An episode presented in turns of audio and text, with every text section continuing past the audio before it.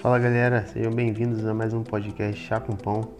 O meu convidado de hoje é Carlos Viana, meu brother, amigo, e a gente gravou esse podcast aí no meio do furdunço, à noite, comunidade, final de semana. É forró, é festa, é funk. É, a favela ela funciona 24 horas por dia. Tem um pouquinho de som no fundo aí, mas o papo foi interessante. Confere aí. Fala galera, beleza? Mais um podcast, mais um chá com pão aqui. Hoje eu tô com meu amigo Carlinho, Carlos Viana. Ele vai se apresentar aqui. E aí galera, tudo bem? Eu sou Carlos Viana, da Igreja Nova Vida, finalizando o curso de pedagogia. Eu espero que vocês gostem aí do, do podcast Chá com Pão, né? E que eu possa compartilhar um pouco daquilo que eu vivi com vocês. Tenho 40 anos, ainda estou aprendendo muita coisa ainda. E aí, Carlinhos, como é que foi a tua trajetória aí de cortar cabelo na rua, né? Ter o teu próprio salão e agora já tá trabalhando aí em outras paradas aí. Conta um pouco pra gente como é que foi. Eu tive até um tempo desse, né, comentando com o moleque sobre como eu comecei que não tinha internet. Comecei há 23 anos atrás. Cortava cabelo de porta em porta, depois fui pro para um vão que tinha na escada, depois desci para a varanda, né? E a partir dali eu comecei, mas tudo se inicia com um amigo meu, já falecido, Bira, que comprou uma máquina de cortar cabelo, me deu essa máquina, né? Hoje eu tenho essa máquina ainda, para me cortar o cabelo dele e fugir de tudo aquilo que representava criminalidade. E hoje, confortavelmente, bem, né? Ar-condicionado, internet, cadeira, luz, todas essas coisas que a gente. Né, vocês estão ouvindo, mas o Diego aqui está vendo né, aqui no salão e 23 anos de muita luta. Pois é, cara. E eu lembro, né, cara, da, da barbearia que ali era na praça, né? Que ali era o point, né? A barbearia do Carlinho ali era mais falada, era mais comentada, a galera sempre tava lá. E era um, um, terapia ali, era um divã. A galera sentava ali, abria o coração e eu aprendi muito na barbearia, né, cara? Essa vivência de favela. E conta mais um pouco aí, cara, pra gente como é que foi esse tempo lá na praça. Acho que o melhor momento pra mim realmente, mano, foi na praça. Sério? Porque na praça eu alcancei várias paradas, porque realmente era o, o papo reto, né? A mesa redonda, a resenha que todo mundo fala hoje e ali tinha vários tipos de gente, várias tribos, né? universitários, é, tinha africanos, né? A galera do continente africano, na verdade, a maioria angolano, e a ingleses, é todo mundo. Ali a gente conseguia realmente conversar. Falava de qualquer tipo de assunto, claro. O assunto principal sempre acabava em Jesus, né? A gente sempre falava de tudo, mas acabava falando de Jesus mas a experiência sobre a vida e sobre o companheirismo ali foi, foi, foi muito bom. Foi muito bom. Na praça eu passei mais ou menos, desses 23 anos, eu passei quase 13 anos na praça. E depois, com essa questão de, que a gente chama de violência, né? essa violência urbana, eu tive que sair da praça e migrar para outro lugar. E em relação, cara, à sua transição, né, cara, de cortar cabelo, né? E trabalhar na, no, no, luta, estudar? Como é que foi, cara, essa transição? Porque, né, você, tipo, a sua, a sua profissão principal era, cara, cortar cabelo e a gente conversava bastante. Tipo assim, você não tinha um hobby, hoje você pedala. Como é que foi essa transição, mano? Então, primeiro, como eu te disse, te agradecer, né, por tudo, pelo incentivo. E pense no cara ruim, ruim escrevendo, pense porque, pô, tá ligado? Era muito ruim escrevendo, maluco. Escrevendo e lendo era muito ruim. E só que uma vez eu cortando o cabelo, um amigo meu que estudou comigo no, nas classes iniciais, né, o Gilson, ele trouxe um folheto Universidade Favela. E aí a primeira universidade que eu frequentei para estudar, depois da UERJ que eu fiz o curso, foi a Cândido Mendes, no centro da cidade. E eu tomei gosto por isso, voltei a estudar e eu vi que a profissão de cabeleireiro dava para encaixar com os estudos. Passei para algumas universidades, passei para a PUC em 2016, passei para a História, consegui uma bolsa na FGV, curso de Direito, né, em 2015, 2014. 2014 eu consegui uma bolsa para a SWAN, quando em 2014 também, o curso de Pedagogia na SWAN, eu consegui passar para a História da Arte na UFRJ e no final de 2018 eu passei de novo para a UERJ, né? Eu tinha passado uma vez na UERJ, não fui. A primeira foi para o curso de pedagogia que é o UERJ FEBEF em Caxias. E tudo isso que eu sou, que eu tenho, primeiramente agradeço a Deus, mas é esse contato com o povo. Eu comecei para a UERJ do Maracanã de bicicleta, né? Tu viu a bicicleta lá em casa que chama até de caveirão. E depois comprei uma bicicleta melhor e fui. Agora estou fazendo natação, crossfit, corrida, faço triatlo também. E dentro disso tudo, cara, que tu fez, né? Qual, qual, qual que você acha que foi o retorno para a comunidade? Porque tu sempre foi um cara envolvido com a galera, um cara de ajudar, uma referência aqui na área, não só como barbeiro, né, cabeleireiro, mas, cara, em ajudar as pessoas, em, em agitar a galera para ajudar alguém. E qual, o que, que tu acha que você influenciou de retorno para a comunidade? Assim, tem a questão da igreja, né? ser conhecido pela igreja, do evangelismo, aquela coisa toda de rua, que a gente acaba fazendo muito na barbearia, eu acabo fazendo muito no bike Maré Livre. Essa questão de evangelismo é, é, tete, é tete a tete que a gente fala, mas o devolver foi quando eu fiquei. Eu fui professor auxiliar no Luta pela Paz, na parte de reforço escolar, né? Lembro que fui ali entre 2016 e 2017. Depois eu passei a dar aula no SEASM de redação e produção de texto. Ali no pré-vestibular, dando aula de redação e produção de texto, foi que eu percebi que realmente eu estava devolvendo para a comunidade aquilo que a comunidade me deu através dos meus amigos. E eu sempre falo que os meus professores nas classes iniciais foram meus amigos. Jiraya, Marco, Boladão, né? Também foi um cara que sempre tava sim, lá cortando sim, cabelo. Sim, sim. e uma vez, é, o, o, pra mim o ápice aqui foi quando eu tava dando uma aula e falaram que eu ensinava igual o Marcos. Eu falei, caraca, mano, eu tô no patamar é. bom assim, caraca. Que isso, falaram que eu pareço com o Marcos. Eu fiquei muito feliz. Foi até numa aula que eu dei lá na Vila do João, né? E eu fiquei muito feliz. Falei, caraca, mano, que isso? Não chega nem ao pé do, do Marco. Mas se alguém falou que eu, que eu tô bem, pra mim é um bom parâmetro, né, cara? E como é que foi aquela tua viagem pra Londres, cara?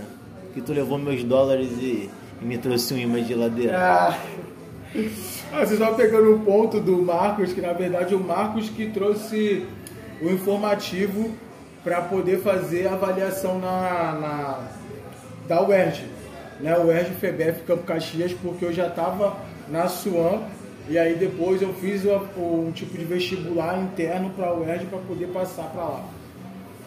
Ah, mas em Londres foi maneiro, foi muito bom em Londres, né? A gente chegou a viajar agora, né? Eu também eu fui para a Universidade Católica do Uruguai estudar lá também. Mas em Londres foi que a gente foi apresentar o legado do Pan-Americano, não sei se você lembra. Sim. O Pan-Americano e estudar sobre o legado olímpico que ficou lá. Para mim foi o assim, 12 horas de viagem de avião, enfim. Muito louco e a realidade é, educacional e cultural totalmente diferente onde a gente tem ali uma malha é, rodoviária enorme, e eu vi as crianças, crianças pegando metrô sozinha. É algo que eu nunca vou ver no meu país. No Brasil, eu posso ver alguma região, mas no Rio de Janeiro eu nunca vou ver uma crianças, né, um grupo de crianças indo para a escola pegando metrô sozinha.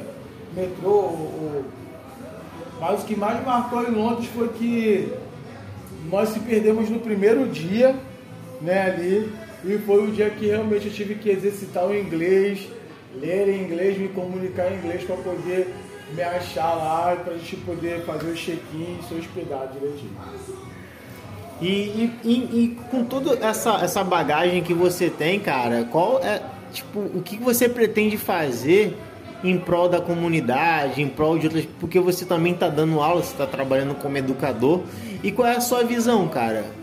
Qual é o público também que você deseja, espera atingir?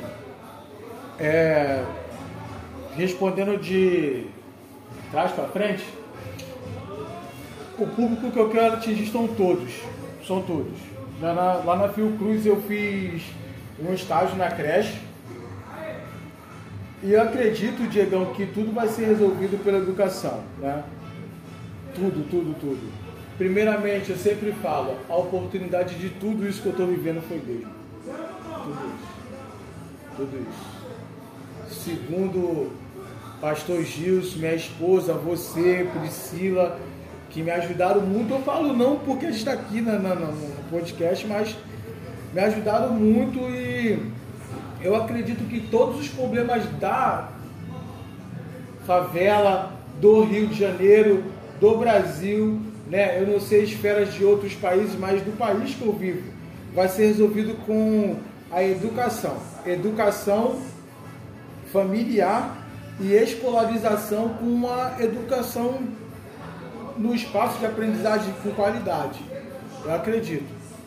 Eu dei aula para pessoas, né, crianças, né, desde os primeiros das classes iniciais até o vestibular, até o pré-vestibular. Eu acredito. E hoje eu tenho uma boa, um, vamos botar um quantitativo de alunos enorme que foram meus alunos e eu estou na universidade, enquanto coisa é universidade. Entendeu? Maneiro, cara. E assim, você sempre foi um cara que foi sempre um exemplo aqui pra galera. Você sempre foi um ícone, né? Vamos dizer assim. Porque quem não conhece o Carlinho, né? E a gente, né, tem vários amigos na comunidade, né, cara? A gente se conhece, todo mundo se conhece, né? Todo mundo sabe da vida de todo mundo. E, mano, eu fiquei muito feliz quando eu vi que tu foi garoto, tu foi modelo, né? De propaganda da, da Reboque. Sim, sim. E o que, que você acha que isso impacta na vida desses jovens, dessa galera que está mais próxima, que é o que está no nosso dia a dia, no nosso contexto aí de favela, né? Caraca, assim, galera, desculpa, muito desculpa, mas eu respeito o segmento religioso de cada um de vocês que estão me ouvindo, né? Mas não tem como eu tirar a ação de Deus nisso, é o que eu acredito. Porque você pega um garoto totalmente desacreditado, eu estava praticamente há 11 anos fora da escola. Eu chego numa instituição, né, uma instituição que é gringa, que é britânica, e uma marca que estava patrocinando a UFC, eu me tornei garoto propaganda dessa marca. Sem contar também que eu conduzia a tocha é, olímpica no, no, no, no, nos Jogos Olímpicos aqui, né? Lá no lá em São Conrado. É assim, eu vejo primeiramente né, a mão de Deus com isso e a vida é oportunidade. Toda oportunidade que foi me dada no Luta pela Paz, eu caí para dentro. Me dediquei bastante, me dediquei muito, me dediquei muito.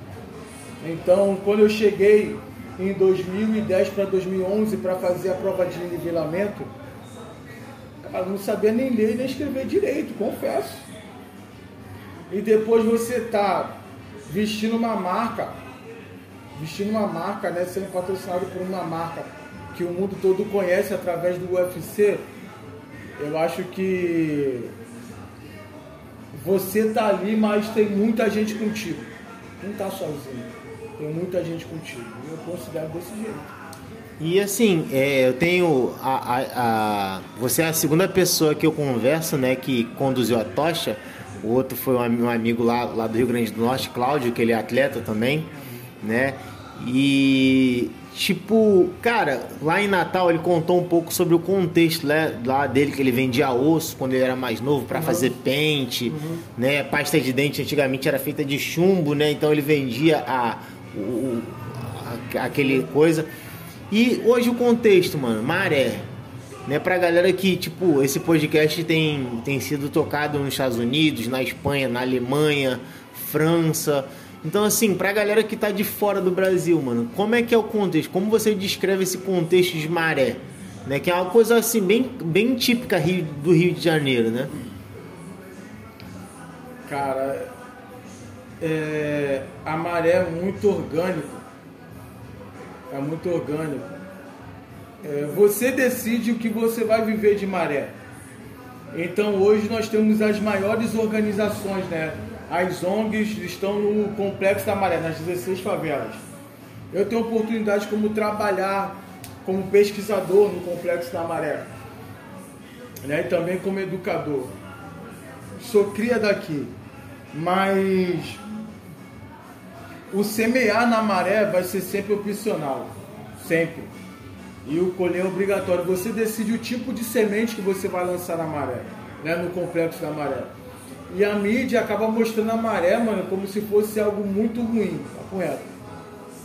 Muito ruim. É, tirando o, o complexo da Rocinha, o complexo da Maré é o complexo maior do que outros complexos, né?